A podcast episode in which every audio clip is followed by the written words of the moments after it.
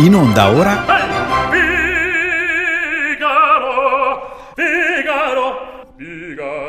Compresse di musica, dalla classica all'opera, dalle colonne sonore alle arti visive.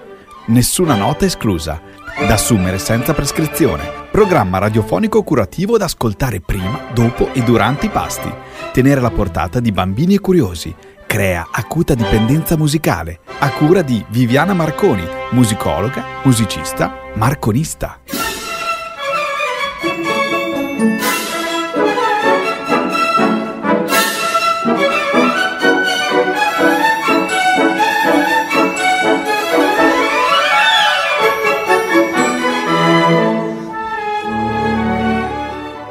Bentrovati, qui Viviana Marconi da Radio Budrio.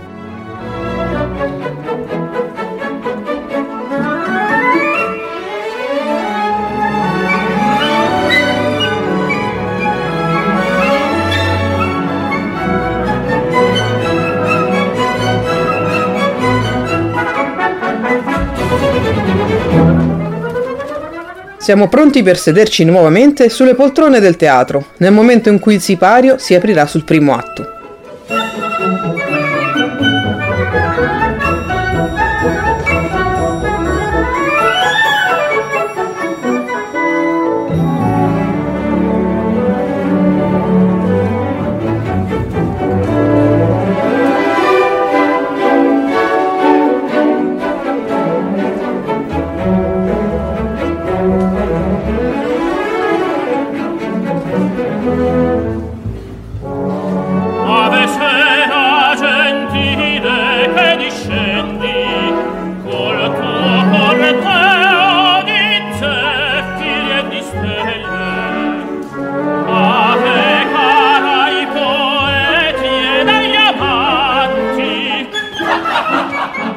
Ci si trova subito immersi in un'osteria ad Amiens, in una festosa atmosfera dove borghesi, studenti e ragazze trascorrono il tempo scherzando sul tema dell'amore.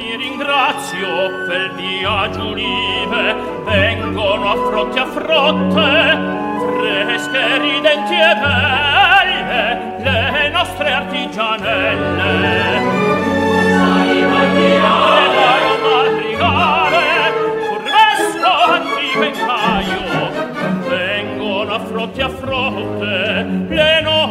artigianelle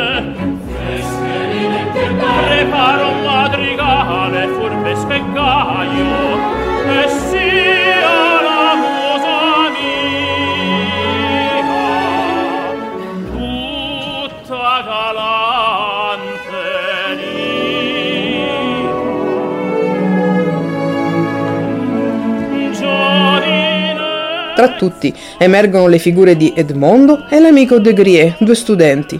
Proprio quest'ultimo vede scendere da una carrozza Manon Lescaut, una bellissima fanciulla accompagnata dal fratello, e da Geronte di Revoir, un anziano tesoriere generale.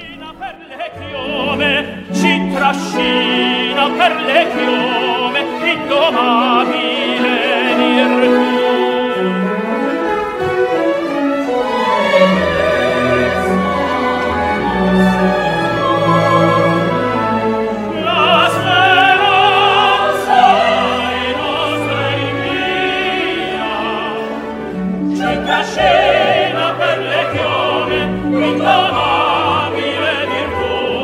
Il destino di Manon, però, sembra già segnato.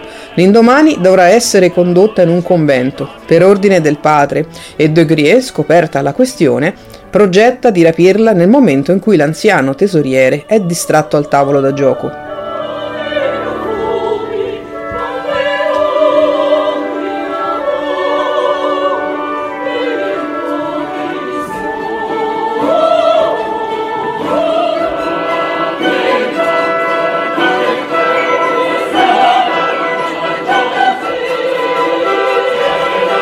Così il giovane convince la ragazza a fuggire con lui, proprio con la carrozza dell'uomo, anche egli invaghito di Manon, che si arrabbia per la fuga e che viene comunque calmato dal fratello di lei.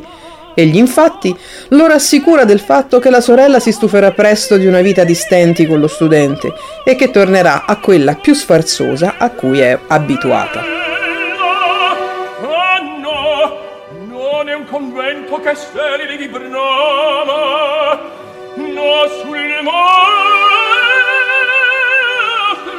destino riluce un'altra stella. Una stella tramonta. Or parlar non possiamo ritornate fra poco e cospirante contro il fato vincere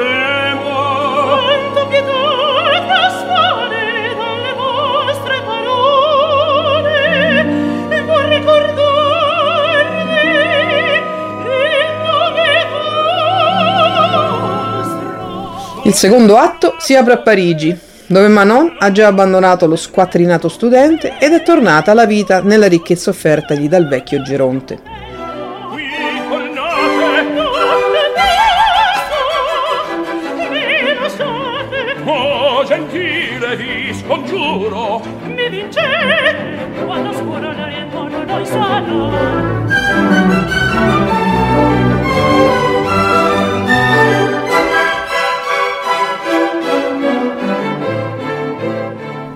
Malgrado ciò, la fanciulla si annoia e ripensa all'amore del ragazzo e ne chiede informazioni al fratello.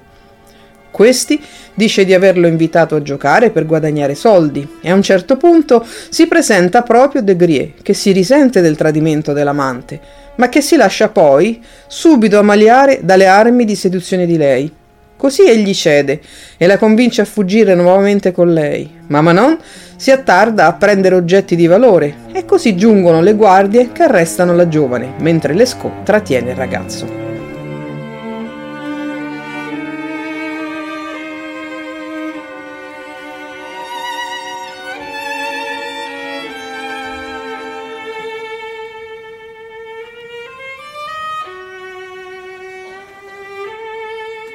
Fino a qui abbiamo visto una ragazza tormentata tra la noia della ricchezza e l'amore per un giovane che si diceva per nulla conquistato dall'amore e che, invece, rischia di compromettere proprio per questo sentimento tutta la sua vita.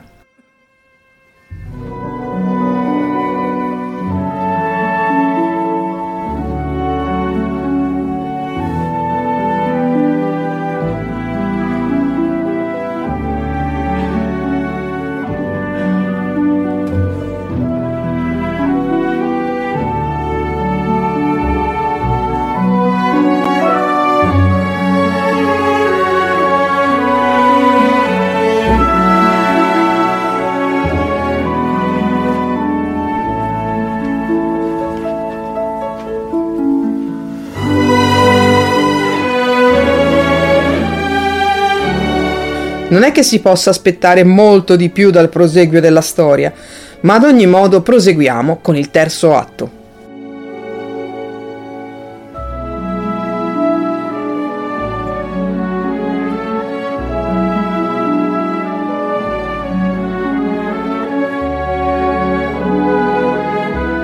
Manon è condotta al porto di Le Havre.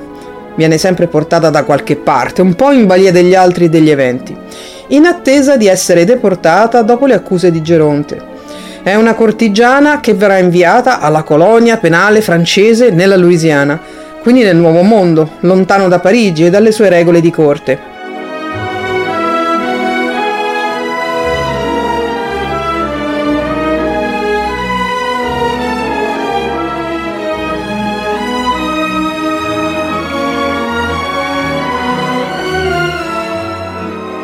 Qui si proverà una nuova fuga con un tentativo di corruzione di una delle sentinelle, ma questa volta il piano del fratello fallisce e così la fanciulla si mette in fila, come tutte le altre deportate, e De Grie trova come ultima alternativa per poterla seguire la via dell'imbarco, convincendo il comandante della nave.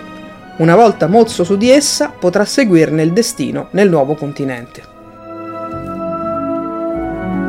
In questa allegra situazione di deportazioni, tra l'altro motivo per niente nuovo alle opere, se ricordate il finale della Lady Macbeth di Shostakovich, si continua con il quarto e ultimo atto. In realtà la storia li vede ancora protagonisti di una fuga dalla Nuova Orleans, in una landa desolata dove lei, presa dal calore e dall'arsura, non riesce più a proseguire, morendo tra le braccia dell'amante e ponendo fine così alla sua breve vita. Ecco, non possiamo certo dire di esserci divertiti, ma se non altro di aver sentito gli estratti più famosi di una delle opere che messa in scena otto giorni prima dell'ultima di Verdi, Falstaff, sembrò potenzialmente averne preso il testimone per il futuro. Alla prossima puntata!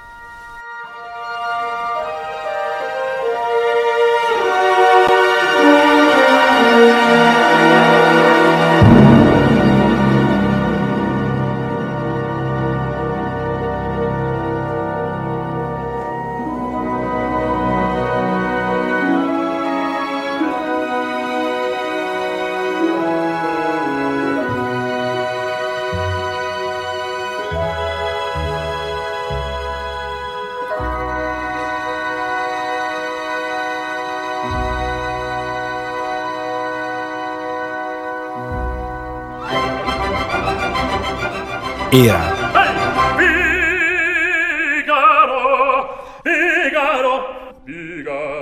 Compresse di musica, dalla classica all'opera, dalle colonne sonore alle arti visive. Nessuna nota esclusa, da assumere senza prescrizione. Programma radiofonico curativo da ascoltare prima, dopo e durante i pasti. Tenere alla portata di bambini e curiosi. Crea acuta dipendenza musicale, a cura di Viviana Marconi, musicologa, musicista, marconista.